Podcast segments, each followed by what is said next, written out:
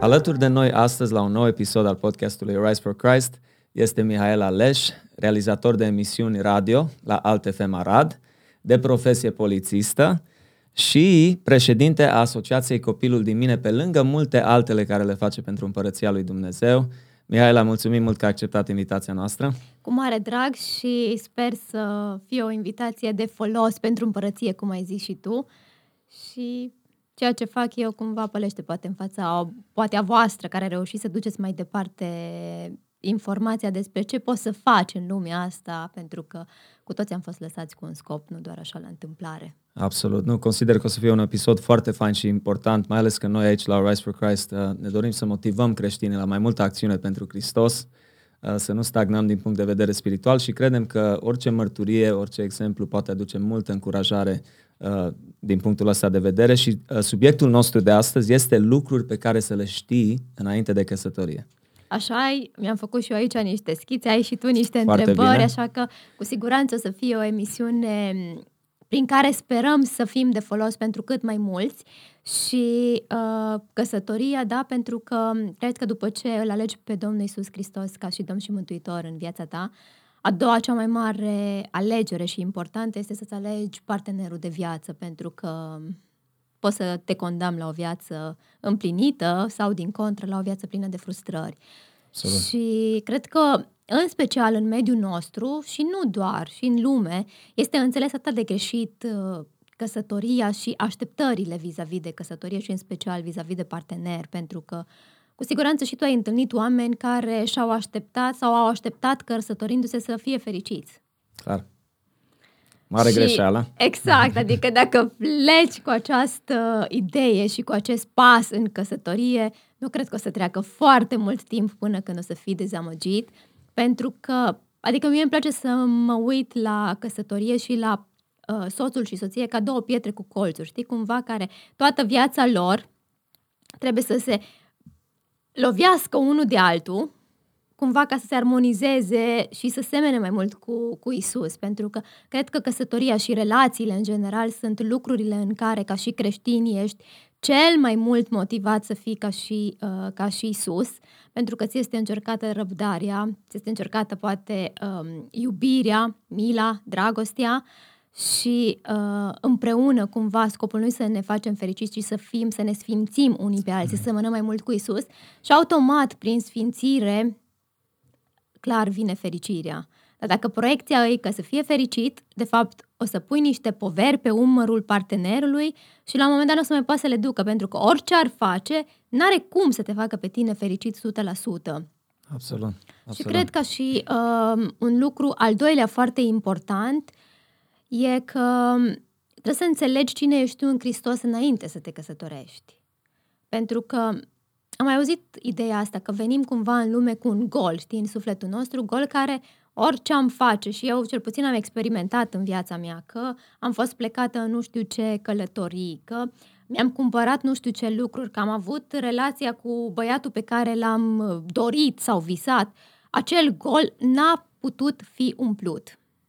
Pentru că e un gol care și îmi place, ți-am zis fraza, că ia, ia forma lui Dumnezeu. Și până când nu înțelegi că Dumnezeu, Isus, e cel care te împlinește, o să proiectezi așteptări ireale și uh, de neatins pe umerul partenerului și automat el va fi nefericit, tu vei fi ferici, nefericit. Absolut, cât de adevărat.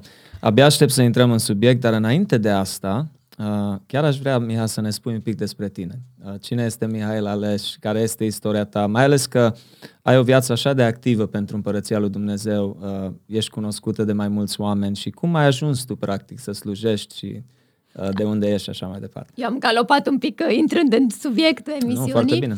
Cine e Mihail Aleș? Um, sunt un copil care m-am născut în familie de baptiști să zic așa, să mă întorc în copilărie și copil de Dumnezeu astăzi, dacă e să transpun. Și la un moment dat în viața mea am luat-o pe arătură. Cumva n-am mai fost interesată de cele sfinte și de Dumnezeu, uh, de unde s-a și creat probabil experiența relațiilor despre care vom vorbi și spre care aș, fi să, aș vrea să fiu de folos pentru poate cât mai multe fete sau cât mai mulți băieți, în sensul în care îmi place foarte mult ideea că în momentul în care știi că alegi să păcătuiești, poate o faci conștient, alegi să plătești un preț și niște consecințe care vin la pachet cu suferință. Și în viața mea am avut parte de, de lucrurile acestea. Și m-am reîntors uh, în biserică, interesant, prin intermediul radioului AltFM. Wow. Da, e o poveste foarte interesantă pentru că la mine în casă se asculta radio AltFM, ai mei fiind baptiști și știu că mă enerva la culmea pentru că ceea ce se spunea la radio era cumva oglinda pusă în fața mea și făceam ce făceam până când îl închideam, să nu-l mai aud. Adică era chestia, vreau să fug, nu vreau să știu că sunt păcătoasă, știu că sunt, dar nu mai vreau să și aud lucrul acesta, știi? Și interesant că m-am reîntors, să zic, în biserică, după ce am participat la aniversarea radioului Alte la care am fost invitată și ce s-a întâmplat acolo prin predică și prin uh, muzică. Eu am fost un, uh, o persoană prin care Dumnezeu i-a vorbit prin muzică în special. M-am reîntors, da, m-am reîntors în biserică și ce-i fain că peste ani de zile am fost provocată de Dumnezeu să mă duc să slujesc în uh, locul uh, să zic și la radioul pe care eu îl închideam să nu-l mai aud. Știi, aici era, știi, stăteam și mă gândeam într-o zi, wow, deci cred că Dumnezeu e atât de ironic, știi, exact, adică cumva, exact. ok, nicio problemă că faci asta, că mai târziu vei veni să stai toată viața să-ți amintești. În momentul în care faci emisiunea să-ți amintești, wow, cum am fugit de tine și mai dus să, luc- să lucrez acolo, da. în locul în care, prin care m-am reîntors la tine și am găsit pacea și eliberarea, știi? După care m-am întors la Domnul, m-am botezat uh, la biserica Harvest și de atunci a început uh, slujirea și apropierea mea de, de Dumnezeu și a fost un proces și este un proces pe, pe toată viața Absolut. și mulțumesc lui Dumnezeu că în harul lui s-a uitat la mine, știi? Și nu m-a lăsat acolo în, uh, în lumea, în lumea lumea idealurilor false, am putea Amin. să zicem. Amin.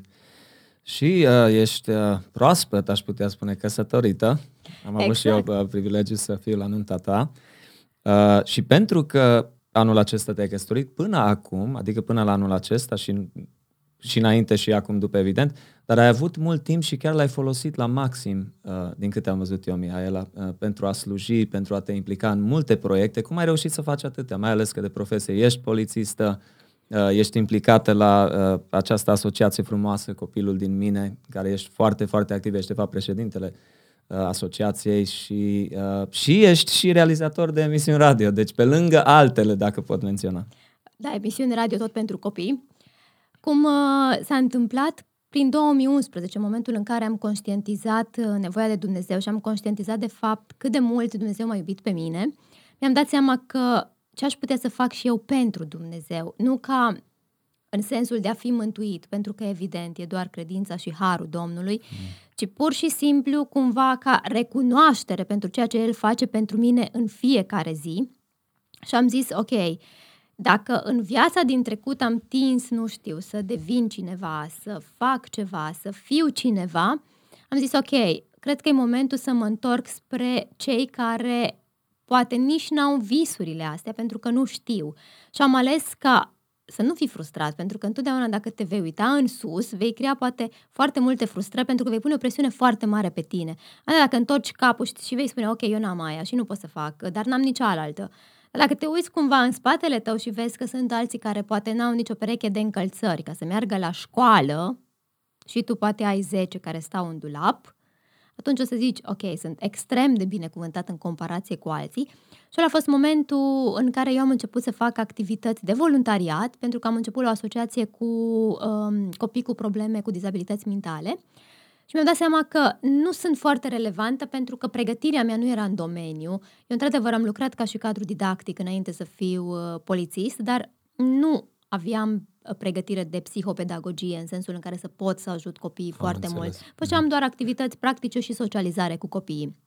Și am început din momentul acela să colaborez cu diferite școli din Arad și să ajutăm pe nevoi practice ale copiilor. Mi-am, dat, mi-am calculat cumva, ok, cât timp am la dispoziție sau ce pot să fac, pentru că având un job full-time, atunci 8 ore ești implicat, îți mai rămâne cumva liber în partea a doua zilei. Și am zis, activitățile în general educative se întâmplă în partea prima parte a zilei. Bun, dar ca acei copii să poată să facă activități educative, ar trebui să fie prezenți în școală. Și țin minte șocul pe care l-am avut în 2013, cred, că vroiam să dăm niște calculatoare unor copii ei s-au scris pe listă și în momentul în care urma să dăm calculatoarele, am văzut că se cotesc așa, știi, se uitau unele alții și am zis, ok, ei cu siguranță au calculatoare s-au trecut în plus, știi, să mai ca unul în plus nu strică. Mm. De fapt, nu știau cum să ne spună că ei nu au curent. Wow. Știi? Și în momentul ăla cumva wow. ne-am trezit la realitate, adică pe bune, în 2013 în Arad, adică oraș, oraș din vestul țării, nu neapărat, uh, să zici, într-un sat undeva izolat.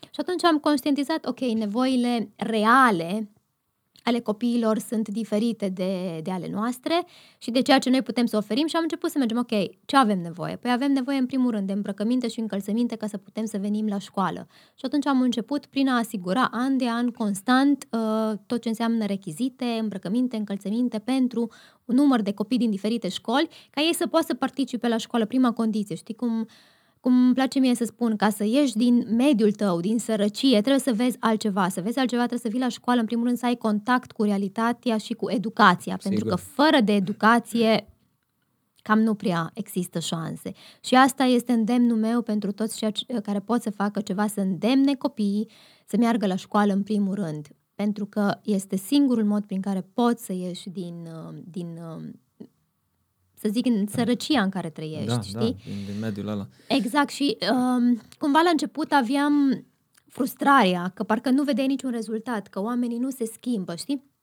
Și mi-am dat seama de, ok, cumva pe parcurs Dumnezeu m-a conștientizat, dar nu tu schimbi. Adică datoria ta nu i să schimbi, ci să arăți alternativă. Da. Și în momentul ăla am renunțat să am frustrări și supărări, poate că nu se vede nimic în urmă, când am conștientizat de nu știm când și cum Dumnezeu lucrează în viața unui om. Datoria noastră este să investim și să facem ceea ce El ne cere. Nu știu, cum, cum e în Biblie. Nu, unul udă, unul sădește, e, dar cine face să crească e Dumnezeu, știi? Absolut. Și scopul în sine al tuturor lucrurilor era în special uh, pentru a-i atrage pe copii la școală și ca o recompensă erau tabere de vară pe care le-am organizat până până în pandemie, în care erau tabere creștine, ei erau supuși Evangheliei timp de o săptămână, adică asta Hai. era, da, scopul. Trebuia să vii la școală constant ca să poți să participi la tabăra de vară. Deci îi motivam să vină pentru a primi educație, iar ulterior să poată să audă despre Dumnezeu și despre dragostea lui și la momentul hotărât de el,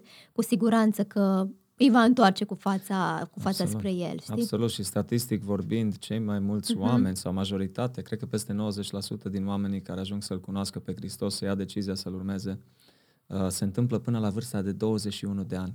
Așa că cât de important da. este să lucrăm Și cu... tot statistic știu că vorbeam cu niște misionari în Republica Moldova, ei au făcut un sondaj că, ca și adulți, mulți s-au întors la Hristos, fie că au avut o bunică creștină care s-au rugat pentru ei sau care au participat în tabere de vară, adică sunt extrem de importante taberele de vară și activitatea cu copiii în biserică pentru cei care desfășoară activități pentru copii la biserică, da, da. este extrem de important să fii relevant pe limba lui și pe vârsta, pe vârsta lui, ca să poți să influențezi și să audă despre Isus cât mai mult. Chiar dacă ți se pare că, ok, nu au fost atenți, nu sunt acolo, orice lucru rămâne, nu dispare Absolut, și clar. la momentul în care Dumnezeu va hotărâ, sigur le va aduce aminte de ceea ce ție poate ți se pare că ei nu sunt prezenți acolo și nu te ascultă. Da, Sau în van, știi că de multe ori ca și lucrător Eu văd asta cu și copii, cu copiii mei, știi? Așa, ai, nu vezi ai totdeauna rezultat, rezultatele. Uh. Da. Dar înainte, hai să intrăm atunci chiar în subiect și înainte să intrăm în subiect, hai să menționăm ceva. Faptul că uh, Uh, și pen, în special pentru cei necăsătoriți, spunea cineva că niciodată nu o să ai mai mult timp decât ai astăzi. Se Așa. referea la cei necăsătoriți. Dedică să slujești, să te adâncești în relația ta cu Dumnezeu, în cuvânt, în rugăciune, în toate lucrurile importante din viață. Și dacă tu lucrând full-time, Miha, înainte să te căsătorești, ai găsit timp uh, să te implici așa de mult în lucrarea lui Dumnezeu, nu cred că alții ar avea o scuză Uh, unii poate preferă să stea patru ore pe zi pe Instagram sau pe Facebook sau pe TikTok mai nou. Așa uh, știi? Deci totdeauna sunt alegerile care le facem. So atunci exact. hai să intrăm direct în subiectul nostru, că tu ai început deja, mă scuz că te-am întrerupt, dar am vrut să știe oamenii despre tine. Nu-i problemă. Uh, deci, lucruri pe care să le știi sau să le știe, știe cei care nu sunt căsătoriți înainte de căsătorie. Hai să continuăm unde Da, exact mine. cum spuneam, în primul rând să nu proiectezi dorința de a te face fericit pentru că vei fi nefericit. Corect. Pentru ca și scop, cred că foarte important uh, pentru cei care sunt necăsătoriți și urmează să căsătorească, este să, să ne sfințim unul pe altul și să veghem clar uh, asupra creșterii noastre spirituale, foarte important, uh, chiar dacă bărbatul are rolul de preot în casă Absolut. și să conducă închinarea, este foarte important și ca și femeie să veghezi asupra relației tale prima dată cu Isus, iar apoi cu soțul tău. Adică da. este foarte important lucrul ăsta. Și totuși, ce, foarte mulți intră într-o căsnicie exact cu mentalitatea asta. Persoana respectivă, partenerul de viață, mă va face fericit și probabil că minciuna asta se strecoară în mintea lor prin media, prin societatea de azi, prin lumea contemporană în care ne aflăm și atunci cumva cred că trebuie să fii foarte intenționat să combați, nu? Da, și îmi place, îmi place foarte mult versetul, știi că inima noastră e nespus de rea și înșelătoare.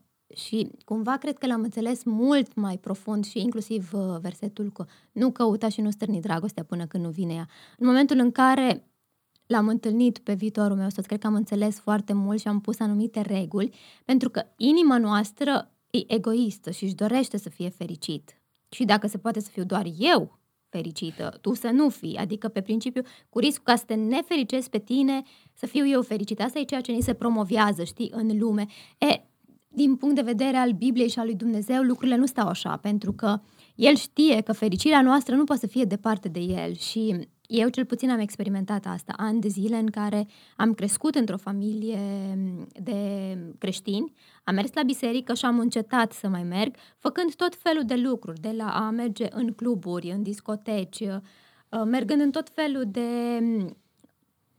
concedii, sperând că în sfârșit voi fi fericită. Ei, ce să vezi, că la final era tot aceleași nefericire și gol. Era o o bucățică dintr-un tort. Știi, n-aveai tortul pe de întregul, aveai doar bucățica respectivă în momentul, în momentul acela. Și de aia este extrem de important să înțelegem că nu avem rolul de a-l face fericit pe celălalt, ci să ne ajutăm spre sfințire, adică să semănăm mai mult cu Isus și sunt foarte importante acolo roada Duhului Sfânt. Știi, cumva Absolut. cred că așa de fain încercate și tu cred că care mm. ești căsătorit de mai mult timp, mm. ai putut să constați asta pe parcursul, pe parcursul Absolut. căsniciei. Absolut și cred că, cum ai spus, cultivarea unei relații apropiate cu Dumnezeu e cel mai important lucru în viață, punct. Uh, exact. Fie că ești deja căsătorit, dar în special pentru cei necăsătoriți, pentru că doar așa poți să fii un ajutor potrivit și uh, știi ce, tău. ce îmi place? Că de multe ori auzi că oameni care se roagă să-L schimbe Dumnezeu pe partener. Știi și spui întrebarea, da, te-ai rugat vreodată ca Dumnezeu să te schimbe pe tine? Știi și cumva rămâne, dar de ce să mă schimbe pe mine, că sunt perfect? Oare? De lasă-l pe Dumnezeu să-l schimbe la momentul oportun sau uh, conștientizează că nu e ca tine, e diferit de tine. Și atunci vezi de fapt ce, ce atitudine sau ce în inima ta e deranjant vis-a-vis de ceea ce el face, pentru că întotdeauna are, are cumva legătură cu noi, cu eu nostru, știi, și cu, cu ceea ce lovește în ceea ce suntem noi. Și atunci de aia vrem să ceilalți din jur să se schimbe, ca nouă să ne fie bine, știi? Nu ne punem problema de fapt, ok, dar în inima mea, de fapt, de ce îmi doresc asta, știi? Că e greu să te uiți în, în inima ta, știi? Și da, să, să da. constați că, ok, poate nu e chiar cum am crezut, știi? Da. Și o chestie foarte importantă, să înțelegem că împlinirea nu ne-o poate da soțul sau soția, ci doar Dumnezeu poate să ne, să ne dea împlinirea, pentru că, așa cum am zis la început, da, vom proiecta niște poveri pe care omul le duce cât le duce, dar la un moment dat nu o să le mai poată duce, știi? Și atunci va izbucni ca o oală care stă pe foc, știi, la un moment dat da. explodează dacă îi pui capacul. Și amândoi vor fi exact, dezamăgiți, răniți. Exact, da. și atunci apare ideea, dar de ce m-am căsătorit? Sau care e? Pentru că pornim și pentru că nu există o educație. Din păcate, în Din bisericile păcate. noastre nu există nu promovarea. Puțin, exact, da. nu e îndeajuns încât uh, să se înțeleagă scopul foarte clar al căsniciei și care da. sunt rolurile. Da, mai foarte ales important. că bombardarea din afară e atât de gălăgioasă și mare, reclamele, toate exact. lucrurile cu care tinerii în generația de azi se confruntă mult mai mult decât erau în generațiile noastre dinainte. Exact, și total diferit de ceea ce e conform Bibliei, conform inimii noastre și dorințelor noastre, știi? Da. Și foarte important că vorbeam de slujire, cred că cel mai important aspect pentru cei care urmează să căsătorească este să învețe slujirea înainte de a intra în căsnicie. Și pentru că ai timpul necesar, așa cum ai zis tu, ai timpul necesar să te implici, poate nu într-atât de multe activități, dar canalizează-te pe ceva poate care chiar îți place, pentru că poți să începi de la un hobby, nu știu, îmi place să citesc, ok, hai să văd, nu aș putea găsi un bătrânel, un copil, căruia să-i citesc o poveste. Adică sunt atât de multe lucruri în care poți să te implici, de la ce îți place. Adică să nu trebuiască să te duci să faci lucruri care, în care tu nu te regăsești. Da. Și de ce? Cred foarte mult că e important să slujești pentru că în căsnicie, cumva, toată viața vei sluji. Și vei fi frustrat la un moment dat pentru că tu n-ai fost obișnuit să slujești, să slujești soțul, să nu te enervezi că hainele sunt înșirate pe nu știu pe unde, știi? Cumva trebuie să înveți slujirea. Și slujirea te duce cumva mai aproape de Isus, pentru că dacă luăm și-l analizăm, el toată viața a slujit, ne-a lăsat model de slujire. Chiar dacă era regele regilor, da? Și da, împărații da, împăraților a venit să spele picioarele ucenicilor, știi? Adică s-a coborât la cei mai neînsemnați să slujească, știi? Și asta, asta îți dă împlinire, cred. Dacă înțelegi lucrurile astea, când intri în căsătorie, chiar dacă poate la început ai anumite așteptări, dar te recanalizezi pe, ok, stai că de fapt lumea îmi spune una, dar Dumnezeu îmi spune alta, inima ta va fi mulțumitoare și împlinită și reușești să eviți conflicte, vorba aia bătălii mici care se ducă la război, știi? Reușești Sunt. să le stingi pe, pe parcurs. Da, da. Așa că asta e ce am învățat eu foarte, foarte bine, să zic, înainte de, de da. căsnicie. Și totodată am citit cărți, pentru că, așa cum ziceam, sunt, sunt biserici în care se promovează și, să zic eu, sunt norocoasă că fac parte dintr-o biserică care ai parte de o consiliere premaritală, în care timp de câteva săptămâni ești expus lucrurile astea și poți să le afli. Dar știu totodată că dacă e să cauți resurse, găsești, poate, în zilele noastre câteva, dar nu poate la nivelul în care ți-ai fi dorit sau dar sunt cărți, sunt cărți pe care le poți citi și care te pot ajuta să înțelegi perspectiva biblică vis-a-vis de căsnicie și uh, în special de a alege conform criteriilor lui Dumnezeu și nu iau, iau-o că îmi place, cum zicea Samson. Știi că e un caz foarte da. de etichetă de pus în domeniul, în domeniul relațiilor și putem să vedem toată viața s-a canalizat pe ea un că îmi place și ajuns unde a ajuns. Da, da, sunt foarte mulți. Uh, bine, intrăm și în partea de dating mai încolo, dar cred că un aspect care mulți îl uită, mulți creștini îl uită, este că, de fapt, în creștinism trebuie să murim față de noi. E o lepădare de sine care trebuie să o experimentezi tot mai mult în fiecare zi, să renunțăm la noi, să se vadă tot mai mult Hristos în, în noi. Uh, și chiar e, e o viață de dăruire și de sacrificiu. Și exact cum trebuie să fie într-o relație care duce spre căsnicie, cum trebuie să fie pentru semenii noștri, pentru oamenii care îi slujim în biserică, pentru copii în viețile cărora ne implicăm și așa mai departe. Și cred că, încă o dată, societatea modernă și chiar creștinismul, care e mai liberal, nu, nu menționează și nu uh, pune accent pe realitatea asta. Pentru că nu e atât de plăcută. Știi? Și atunci, exact cum ai zis tu, adică trebuie să mori față de ceea ce îți dorești și firea ta în fiecare zi, știi? Exact, exact. Chiar dacă, nu știu ce porniri poți să ai într-o zi, trebuie să te gândești, ok, în primul rând trebuie să-L onorezi pe Dumnezeu, știi? În toate lucrurile, de la locul de muncă, prin slujirea pe care o fac și în căsnicie. Și asta a fost principiul pentru care mi-am condus eu cel puțin um, dating-ul, să zicem, în perioada de curtare, cred că da. să vorbim... Și trebuie să menționăm și chestia asta, că cred că și chestie care se întâmplă în vremurile noastre, vedem că tinerii tot mai tineri uh, își doresc să intre într-o relație și chiar vedem din, în biserică, în multe biserici se întâmplă lucrul ăsta. Uh, și faptul, dacă nu ești pregătit uh, pentru căsătorie în următoarea perioadă din viața ta, uh, nu-i, nu-i sănătos uh, să intri într-o relație așa de apropiată. Corect, adică scopul, scopul datingului sau curtării e de fapt ca să te ducă la căsătorie. Dacă ești cu un băiat doar ca să umpli timpul sau ca să nu te simți singur și recunosc că eu am făcut asta, ani la rând am făcut lucrul ăsta, a fost o pierdere de vreme, lucru, timp în care puteam să investesc în a crește spiritual sau a face orice alt lucru decât a investi în relații despre care știam din capul locului că nu mă vor duce nicăieri. Pentru că, așa cum am zis, să fii creștin e o binecuvântare, dar poți să iei și invers, și un blestem, pentru că departe de Dumnezeu n-ai cum să fii fericit. Pentru că El este un Dumnezeu gelos și ne spune clar pe paginile Scripturii. Și atâta timp cât tu, pentru că în general se întâmplă asta, îți faci idol din persoana cu care ești, din partenerul respectiv, îți faci un idol și Dumnezeu nu există. Și ai vrea să nici n-auzi dacă se poate vocea Duhului Sfânt care spune nu ești unde trebuie, n-ai ce să cauți acolo, nu o să fii fericit. și atunci te bucuri pe moment și te duci pierzând ani, pentru da. că sunt mulți care pierd ani și eu am fost una dintre persoanele care am pierdut ani în relații care nu m-au dus nicăieri. Și cumva Dumnezeu n-a intervenit pentru că, ok, dacă tu ai desenat și vrei ca eu să binecuvântezi ce ai desenat, nu o să se întâmple asta, știi?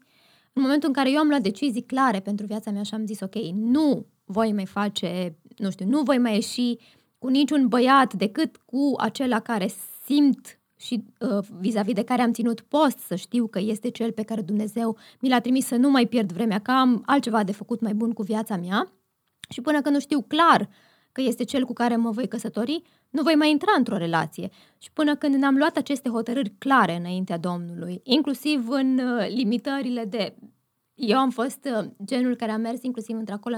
Doamne, eu nu vreau nici măcar să mă mai sărut cu un băiat până când acela nu va fi soțul meu, pentru că am experimentat în viața mea uh, faptul că devii orb. Și trece o perioadă bună de timp până când îți dai seama de faptul că omul de lângă tine nu e cel ce, ce ar trebui să fie. Da, deci dacă treci linia că, aia devine mult, mult mai Da, greu. pentru că implică automat atașamentul emoțional și când atașamentul emoțional e implicat, e mult mai greu să-ți dai seama de, de realitatea, de fapt, dinaintea ta și să-ți dai seama dacă e, Dumnezeu e de acord cu relația respectivă.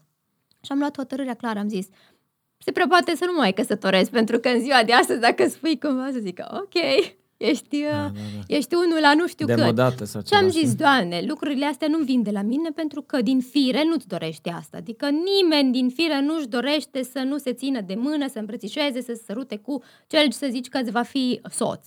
Și am zis, lucrurile astea nu vin de la mine și din firea mea, ci vin de la tine și dacă tu ai spus că dacă eu te onorez pe tine, tu mă vei binecuvânta, eu aleg asta, pentru că an la rând am făcut invers și am văzut că de fapt n-a fost binecuvântare. Și am mers 100% încrezătoare pe Dumnezeu și pe binecuvântările pe care El le dă și recunosc că n-aș fi știut să cer lui Dumnezeu un soț pentru că n-aș fi știut să cer. Am zis, Doamne, nu știu, Tu știi fiecare părticică din corpul meu și știi pe cel care trebuie să mi-l dai să fie conform cu planul Tău n-aș fi știut să-l cer să fie așa cum mi l-a dat, sincer. Adică mă uit la detalii și te gândești. Când mă uit la detalii și zic, nici odată nu m-aș fi gândit la anumite detalii care în timp poate te-ar fi incomodat, te-ar fi deranjat, te-ar fi enervat.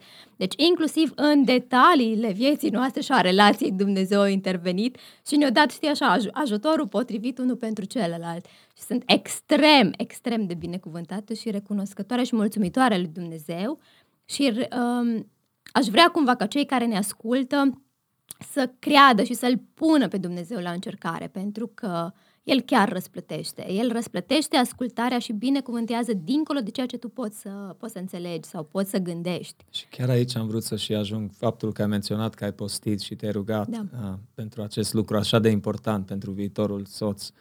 A, eu zic că e o provocare pentru ascultătorii noștri. Eu cred că foarte mulți nu-și mai au timp ca să mijlocească, să se roage din punctul ăsta de vedere pentru viitorul soț, pentru viitoarea soție. Uh, și poate oarecum na, nu-mi place să folosesc cuvântul, eu nu mă exprim poate foarte bine în limba română, dar unii poate devin foarte disperați și atunci poate scriu o grămadă de mesaje pe Instagram la fete, la băieți, la încercând și dorind uh, din sinceri, sinceri, cu sinceritate să ajungă să-și cunoască viitorul Uh, partener de viață, dar poate grăbesc procesul și nu și au timpul ăsta important de care vorbești. Dar e foarte important uh, ca în momentul în care îți place cineva, înainte să faci un pas mai departe, în a intra în relația de prietenie, să stai și să te gândești, ok, analizează-l, pe, analizează omul respectiv, uh, nu-ți cere nimeni ca mâine, poi mâine să intri în relația de prietenie. Și în același timp, totodată, eu îți spun, în, în dreptul meu am avut anumite frământări pentru că, la urmă urme, nu te căsătorești pentru o zi, te căsătorești pentru toată viața și cred că fiecare avem frământările astea înainte de căsnicie. Și le-am pus pe hârtie. Și am zis, ok, eu nu voi intra nici măcar în relația de prietenie până când nu sunt sigură că Dumnezeu îmi răspunde. Și l-am întrebat, Doamne, adică foarte sincer, eu nu vreau să mai greșesc, adică chiar nu vreau să mai intru într-o relație cu dragul de a pierde vremea, de a uh, ieși șifonat, toți ieși șifonat dintr-o relație, nu, nu cred că există cineva care nu-i afectat emoțional, uh, poate chiar și fizic din, din ce înseamnă relații.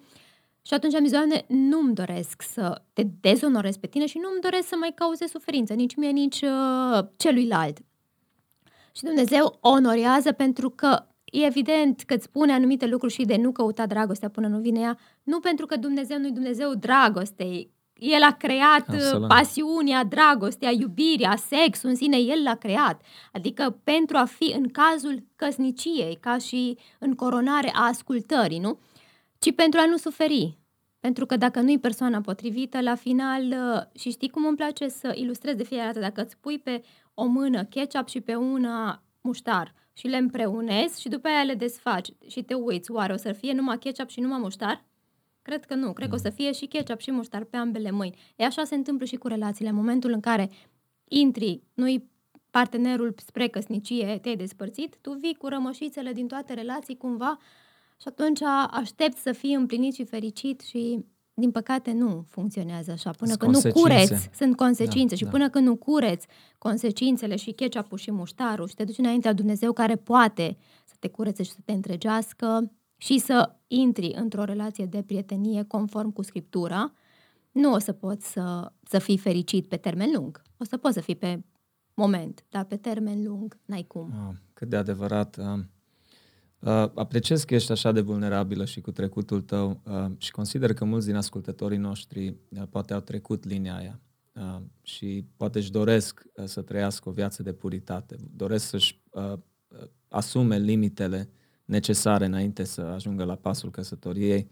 Și ce, ce ai putea să le spui lor, pentru că unii poate se simt vinovați, unii uh, poate chiar se află azi într-o relație care nu e sănătoasă. Foarte mulți uh, creștini, din păcate, se, se spune tot mai mult că intră în relații cu necredincioși, poate în speranța că ei se vor schimba, dar nu văd rezultate de cele mai multe ori pentru că doar Duhul lui Dumnezeu poate să trezească pe cineva și uh, chiar fac pașii ăștia și după aia ajung să fie compromis și poate le este foarte greu să iasă de acolo.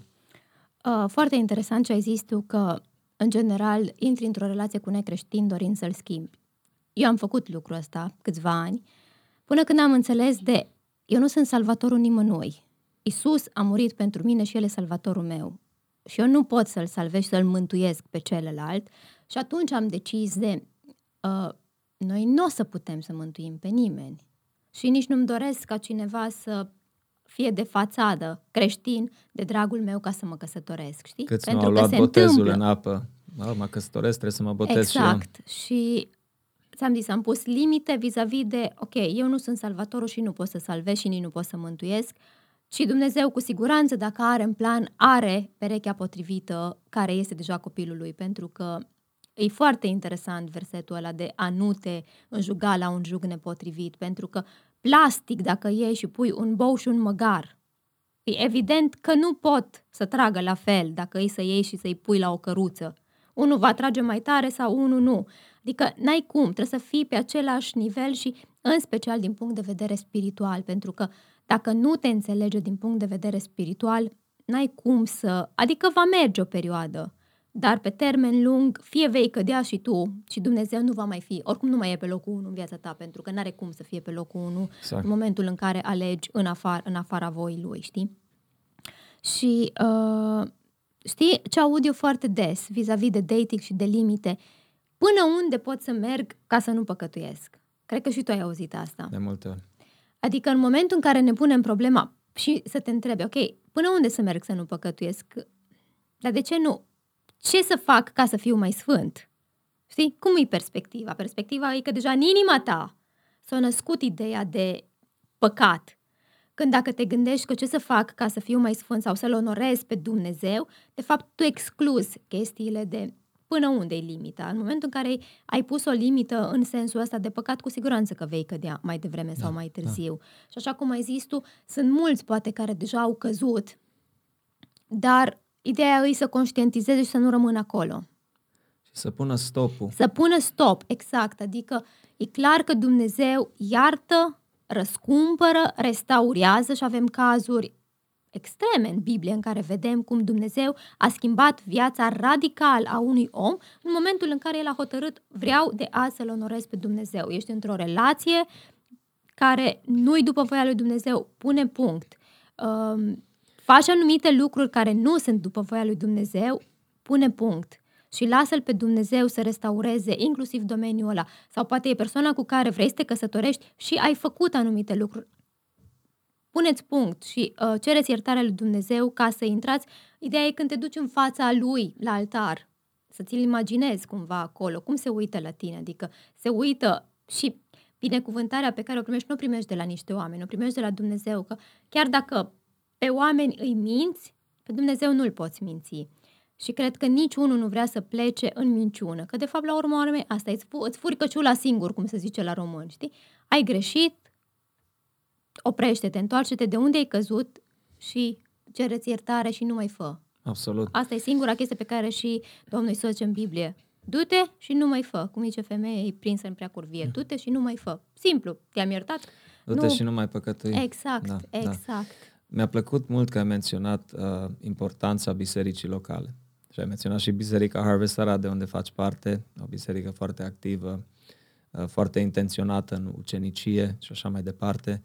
Și contează foarte mult, uh, că dacă ești tânăr, tânără, să te implici în biserica locală, să te implici în, în grupurile de tineret, uh, să cauți un mentor, uh, fie bărbat, fie femeie, uh, care să te poată ajuta. Pentru că de multe ori, în singurătate, nu poți face lucrul ăsta sau ascunzându-te uh, de trupul lui Hristos. Uh, Dumnezeu așa a lăsat uh, biserica lui, El a venit în lume să-și zidească biserica lui uh, și noi toți suntem membri din același trup, avem nevoie unii de alții și atunci contează foarte mult, în special pentru cei tineri, dar pentru toți, uh, să, să rămână uh, implicați, înrădăcinați în Hristos prin biserica locală, unde poate să primească ajutorul ăsta și uh, dacă poate ne pot spune de anumite resurse, uh, Miha, care poate te-au încurajat, te-au ajutat pe tine Da. uh, să renunți la anumite lucruri care n-au fost după voia lui Dumnezeu. Am să spun, hai să lăsăm la final cărțile, că mi-a plăcut ideea Ok, ta. ok. Uh, cred că e foarte important și o să mă dau tot pe mine exemplu. În momentul în care am intrat în relația de prietenie cu actualul meu și cu soțul, unicul meu soț, cum îmi place să zic, uh, am avut o persoană matură care îi dădeam socoteală.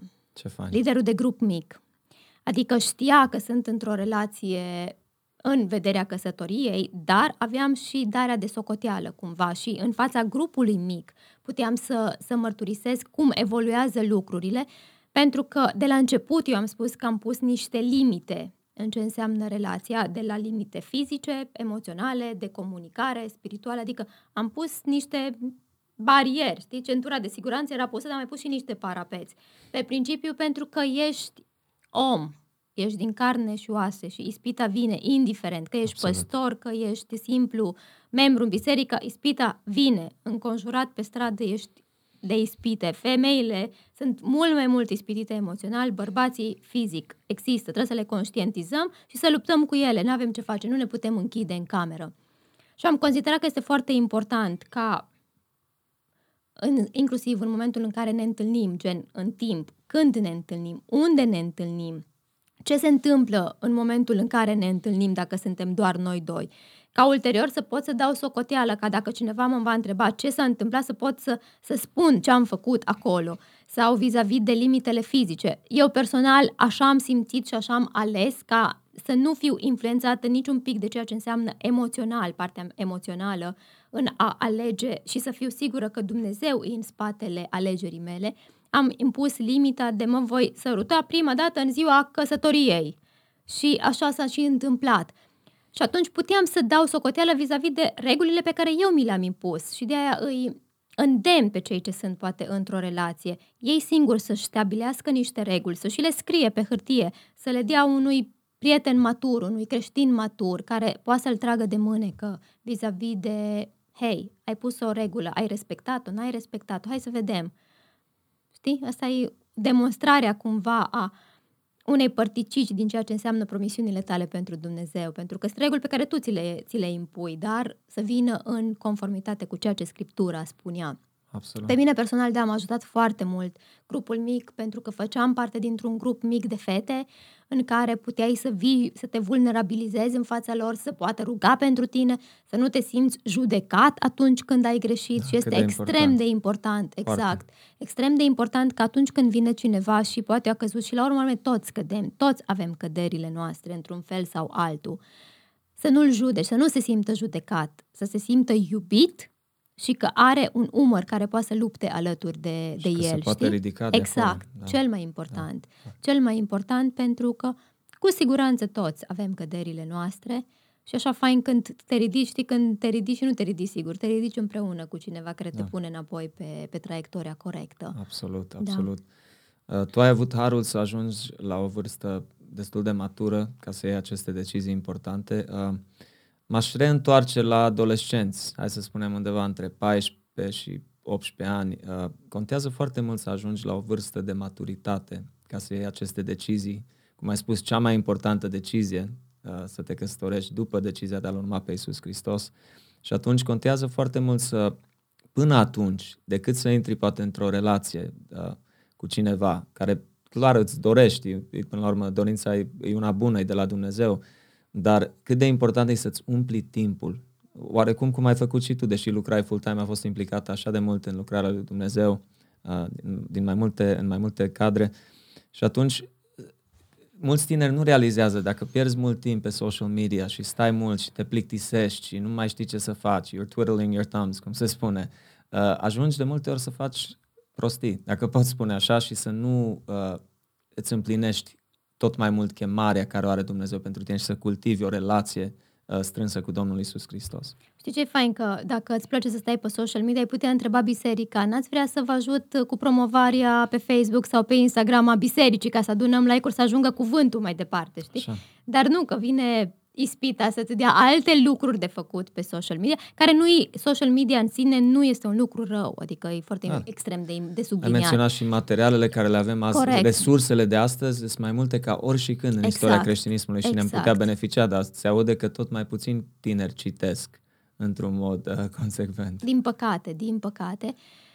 Personal, cred exact așa cum ai zis tu, că trebuie să-ți impui reguli inclusiv de timpul petrecut pe social media. Sunt și aplicații care te scot automat când ai depășit, nu știu, stabilește-ți tu, da. uite-te pe telefon în ultima săptămână dacă ai stat, câte ore ai stat sau cât ai stat pe zi pe da. o aplicație și puneți ca aplicația respectivă să te scoată afară după 10, 15, 20 de minute, nu știu care e cazul sau fiecăruia. un partener de dare de socoteală. Exact, exact, exact. care să-i răspunzi câte ore ai stat și așa mai departe, cumva să se motiveze doi între ei, știi? Exact, exact, pentru că la final când tragi linia să dai seama că de fapt e un timp mort, pierdut. Dacă n-ai făcut ceva constructiv, dacă doar ai stat și ai dat scroll să vezi ce mai făcut unul și altul, și știi, o chestie foarte...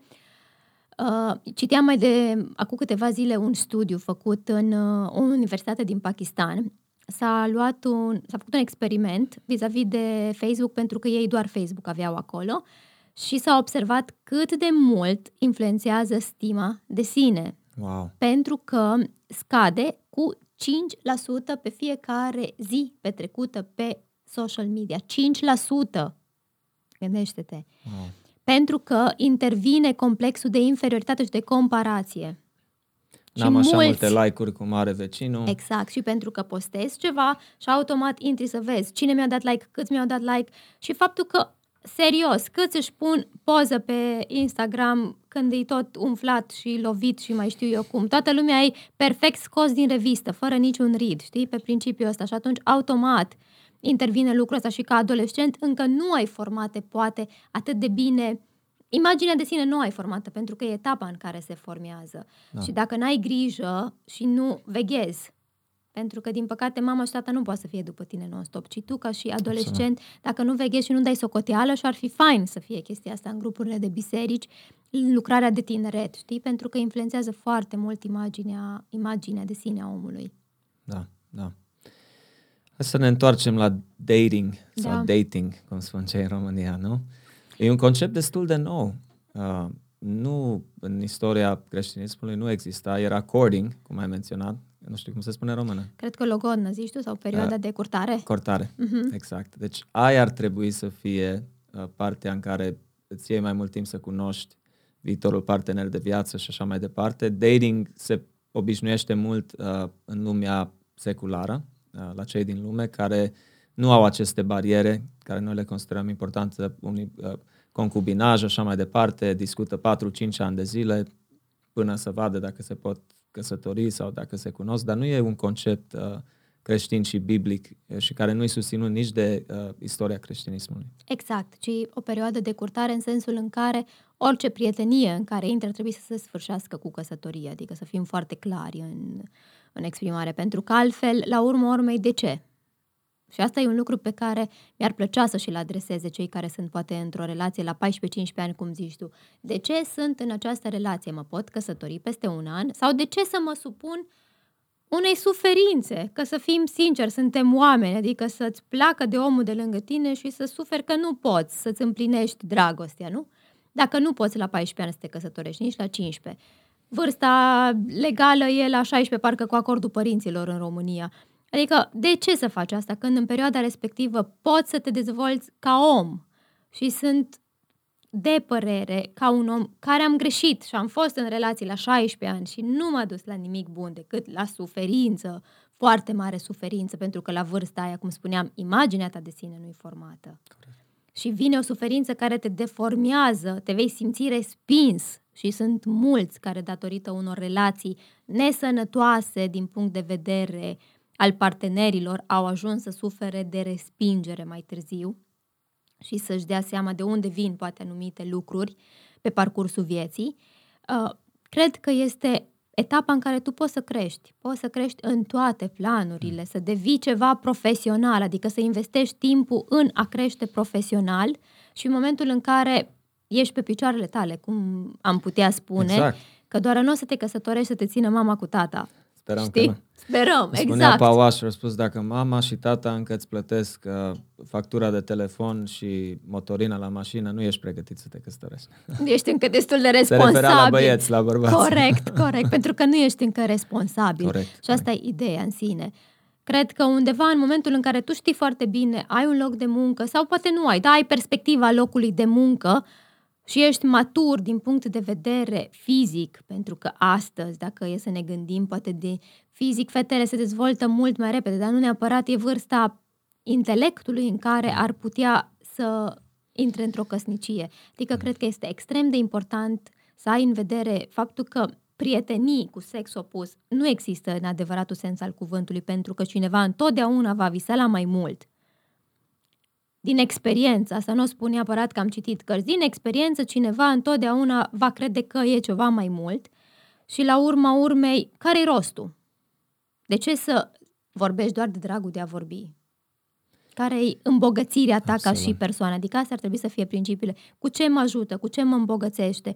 Da, în momentul în care am de gând să mă căsătoresc, efectiv îmi iau și încerc să văd dacă persoana respectivă este pentru mine, este de la Dumnezeu pentru mine, ne-am potrivit, pentru că aici intervine inclusiv chestia asta. În perioada de curtare ar trebui să existe atât de multe discuții despre, nu știu, câți copii, la ce biserică, tu cum vezi, care e perspectiva ta, să nu te trezești, cum zicea un Surprize, păstor din România, da. că îți spune baticul pe cap cu holșurubul după ce te-ai da, măritat, da. că tu n-ai avut vreme înainte să vorbești. Să le discuți și să nu mai, nu pot sublinia îndeajuns problema vremurilor noastre este imaturitatea, în special din punct de vedere spiritual intri într-o relație, după aia ajungi să te și căsătorești și ești atât de imatur că nu poți duce ce înseamnă. La mulți le spun, căsătoria știi ce a însemnat pentru mine, pe, pe lângă multe altele, o lepădare de sine la un alt nivel, după ce am avut copii, o altă lepădare de sine la un total alt nivel, pentru că tu tot mai mult, cum am menționat mai devreme, trebuie să mori față de tine și să îi slujești pe oamenii aceștia, mai ales ca bărbați, să-i conducem înspre împărăție, să-i ucenicizăm, să-i creștem, să ne ocupăm de ei. Și este un, un task sau o responsabilitate atât de mare și chiar foarte grea pe umerii noștri și pe lângă asta trebuie să aducem, ducem și pâinea pe masă, cum spui, din punct de vedere a profesiei și a muncii noastre. Și atunci foarte mulți ajung să fie very overwhelmed, adică nu mai poate duce, le este greu și ajung să fie nervoși și așa mai departe. Foarte mulți, din păcate, tot mai mulți creștini auzim uh, din Biserica Protestantă că ajung la divorț și neînțelegând că au avut consecințe deciziile astea care le faci, cum e subiectul nostru, nu? Înainte de căsătorie. Exact și faptul că nu te pregătești suficient. Și așa cum ziceam că sunt și niște cărți pe care ar fi interesant să le lăsăm celor care, care le ascultă. Uite, o, o carte pe care am citit-o împreună cu, cu soțul meu în pre, înainte de căsnicie a mhm. fost mm. Până la capăt pentru o căsnicie pe viață și o recomand a lui Craig uh, Groeschel. Okay. Al lui Jerry Chapman, cele cinci limbaje de iubire astea, în special pentru cei care sunt căsătoriți, pentru că uh, poate să experimentați și voi de multe ori. Eu am citit-o de foarte mult în adolescență, hmm. dar face sens, pentru că dacă nu te cunoști, pe, să fim serioși acum, în general, în România, să te duci la psiholog e o problemă, adică se creează că e o problemă, dar un psiholog te poate ajuta să înțelegi care e caracterul și temperamentul tău, care nu se schimbă, că te pocăiești, că nu te pocăiești, cu alea rămâi. Ele se modelează conștientizându-ți minusurile, ți le poți modela în timp.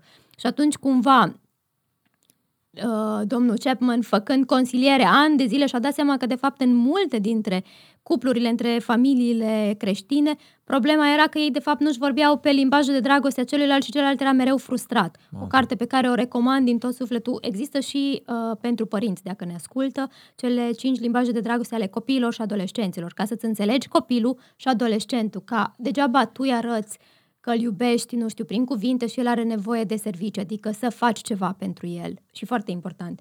Foarte. Uh, partenera creativă pentru fete, e foarte important în special pentru cele, pentru cele care sunt căsătorite de Linda Dillow și Elizabeth Elliot, Pasiune și Puritate.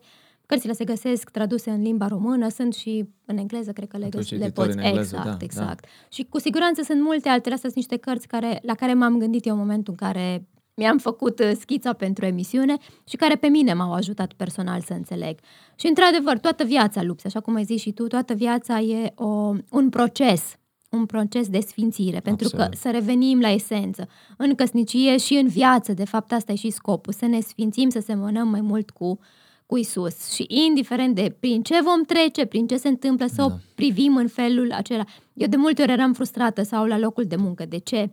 Și cumva ă, de ce se întâmplă asta sau de ce ești acuzat de anumite lucruri și mă ok, dar Domnul Iisus a fost acuzat pe nedrept și n-a zis nimic, a tăcut, a dus-o mai departe, știi? Hmm. Și în momentul în care ți amintești mereu de ești creștin, urmaș al lui Iisus Hristos, să se mergi mai mult cu El. Și atunci toate lucrurile astea converg înspre, înspre asemănarea Foarte cu adevărat. El, știi? Foarte adevărat și, și cred important. că tu din experiența de uh, căsătorit ai mai multă experiență vis-a-vis de ce înseamnă și pe partea de renunțare la sine da. și asemănare cu Isus când vine vorba de copii. Da, absolut. Și chiar o căsnicie necesită, procesul ăsta de sfințire necesită foarte multe cereri de iertare, dacă pot să spun așa. O, da. E o umilință, o smerenie care trebuie să o ai și mereu să-ți recunoști vina, să înveți din greșelile tale și așa mai departe. Să nu ne fie rușine, știi, că la, exact în poporul român, cel puțin poate la american, ok, cred că sunt mai deschiși în a-și cere iertare. Parcă cumva umilitor să recunoști că ai greșit. Ales la un bărbat, ha? Știi? Dar cumva toți greșim. Adică. Absolut, nu, e foarte important.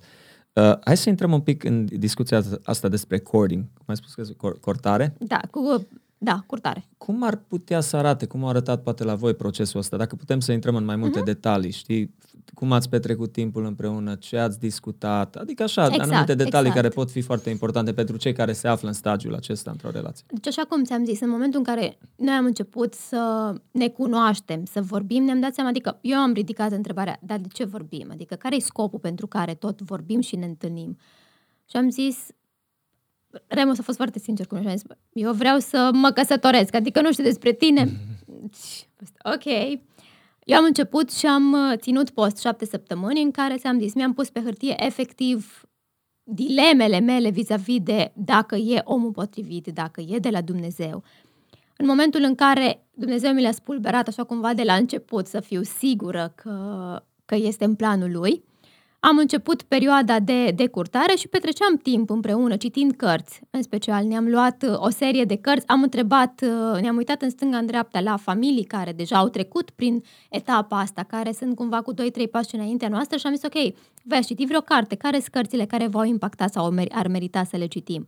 Am citit împreună uh, ca și creștini, am zis, ok, hai să citim Biblia sau să învățăm. Am avut la un moment dat versete din Biblie pe care le memoram ca să ne antrenăm în minte. Am zis să facem lucruri să nu fii ispitit, pentru că vei fi ispitit, asta e clar. Sau găteam împreună, ieșeam la plimbare, să nu stai foarte mult unul lângă altul în casă, pentru că și orele, extrem de important, pentru că anumite ore din noapte în special vin la pachet cu anumite ispitiri, adică lucrurile făcute la lumină, știi? Adică pe principiu, pe principiu ăsta. Așa a decurs la noi. Da, special întâlniri în locuri exact, publice sau cu exact, alții din și, casă și așa mai departe. Exact da. și foarte important dare de socoteală. Că că știi întotdeauna în momentul în care te, te duci la întâlnire, cineva știe că ești acolo și ulterior poți să, să dai socoteală vis-a-vis de, de lucru respectiv și să poți să stai sincer înaintea omului, să nu trebuiască să nu răspunzi la telefon când te sună, știi? Așa, cam asta a fost uh, în mare parte și da, foarte da. multe discuții înainte de căsnicie. Despre, despre toate subiectele exact, imaginabile, pentru exact, că sunt exact, multe până la urmă. Exact, da. exact. Asta a fost despre... un avantaj mare și la mine, uh, eu când o cortam pe Adriana, eram încă în Statele Unite uh-huh. și ea era aici la Cluj, la facultate.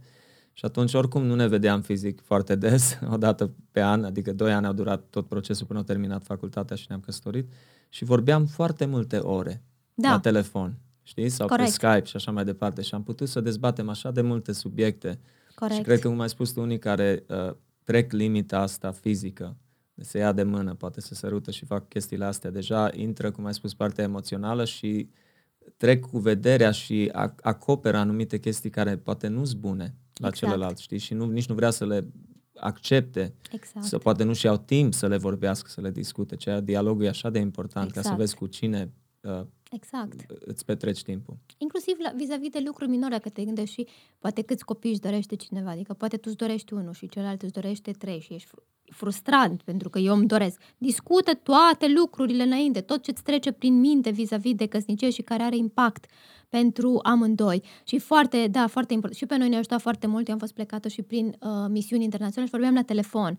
Dar nu am întrerupt, adică de când ne-am cunoscut și când am hotărât să intrăm în relația de prietenie în vederea căs- căsătoriei, n-a trecut o zi în care să nu ne rugăm împreună. Adică a fost un lucru nenegociabil. Wow. Dacă anumite discuții, să zic, nu se petreceau, rugăciunea, indiferent că eram fizic unul lângă altul sau la telefon, pentru că avem telefon, putem să-l folosim în scopul în scopuri care să ne ducă spre sfințire la urmă. Și asta a fost un lucru în care noi nu l-am negociat, rugăciunea împreună, Foarte care important. cumva ne-a, ne-a zidit, așa, ne-a unit împreună de atunci și se întâmplă, evident, de încurajat ca toate familiile să aibă acel moment de zi în care se pun pe genunchi împreună da. înaintea Domnului. Cred că este cel mai important lucru.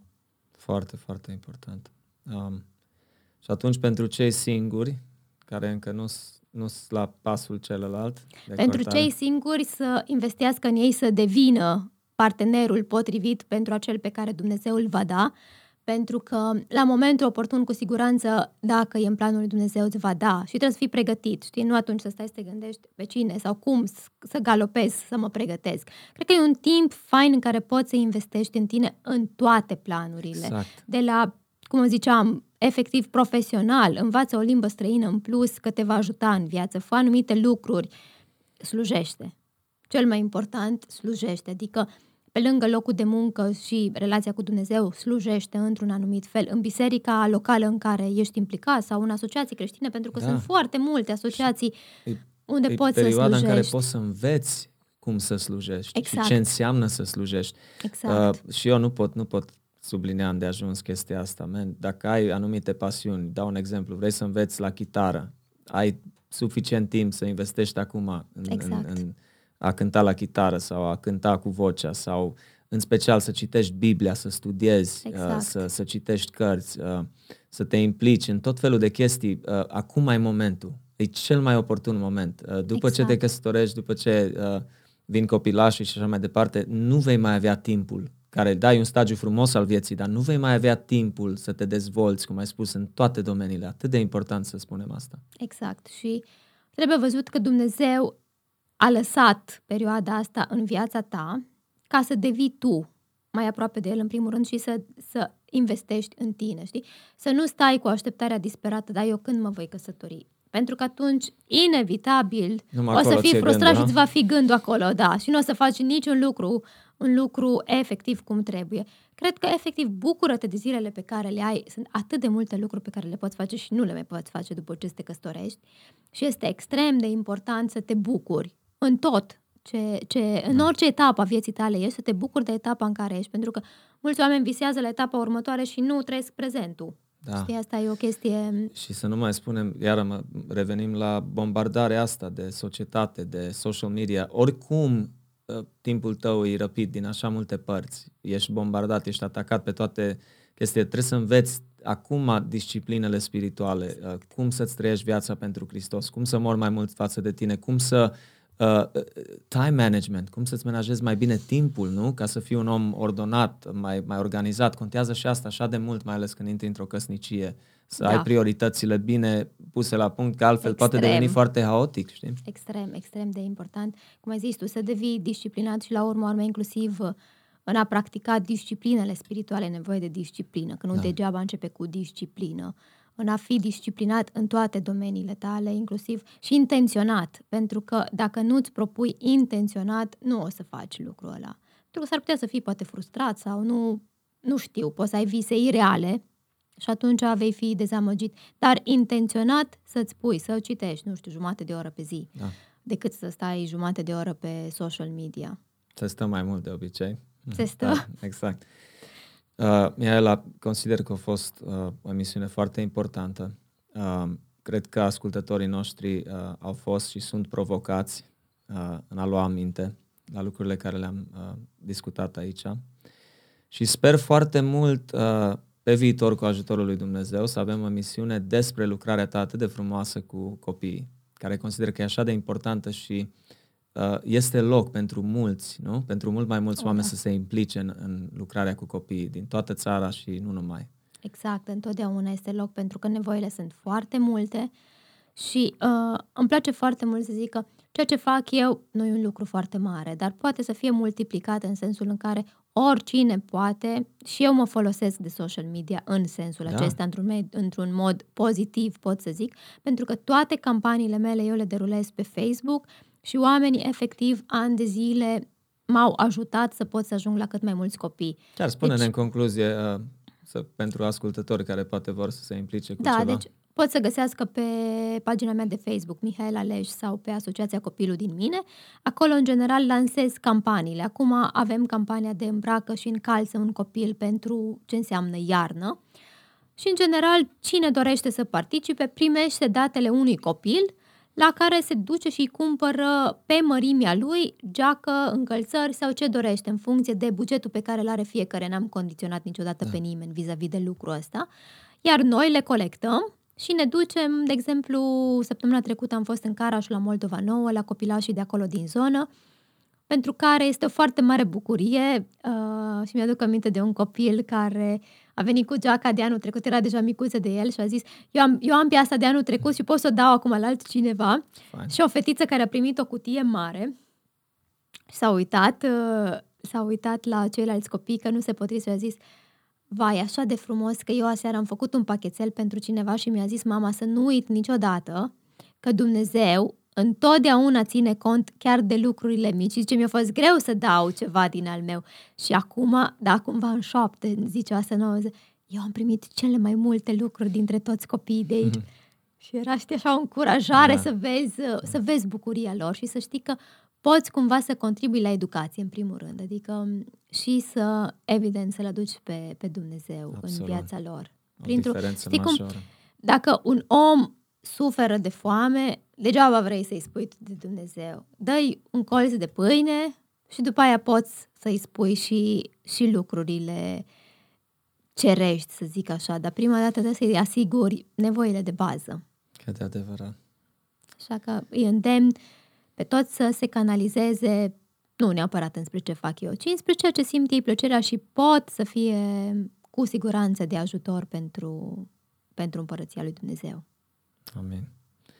Mulțumim frumos, Miha. Cu drag. Și cu alte ocazii cu ajutorul Domnului. Amin. Și să sperăm să ajungă mesajul nostru la cât mai multe inimi și să învețe din greșelile mele sau greșelile altor oameni și să asculte de Dumnezeu, pentru că El ne-a creat și El, de fapt, ne-a impus anumite limite ca să nu suferim. Cel mai important, pentru că el ne iubește atât de mult și ar vrea să nu suferim dacă, dacă se poate. Dar dacă alegem să păcătuim, cu siguranță alegem să suferim. Uh, absolut. Și ai concluzionat foarte bine, Miha. Mulțumim încă o dată.